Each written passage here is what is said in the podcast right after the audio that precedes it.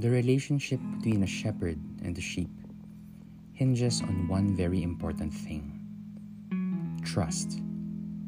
Without it, the shepherd cannot be at ease that the sheep will take his lead.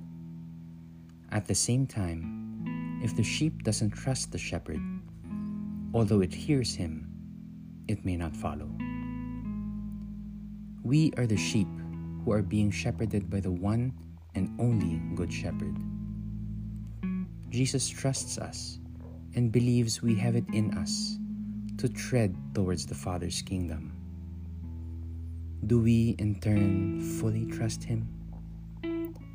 Do we hear His voice calling? Do we know in our hearts that wherever He leads us is what will bring us redemption? If Jesus asks us to walk up a steep incline or leads us to cross a raging river, we must trust that the challenges He puts before us are those that are necessary for heaven.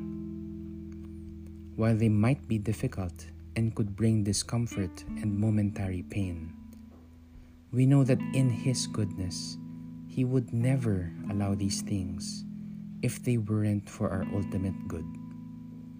They will always have purpose. They will always result in what's best. So today, we do two things. First, we make sure we hear the Good Shepherd's voice. Surely, there are many voices competing for our attention. Let's learn to single His out from what we read, what we hear through prayer, what we are reminded of through loved ones and even strangers we hear His voice and attune our souls to His message so we can know where He wants us to go. We hear Him when He speaks.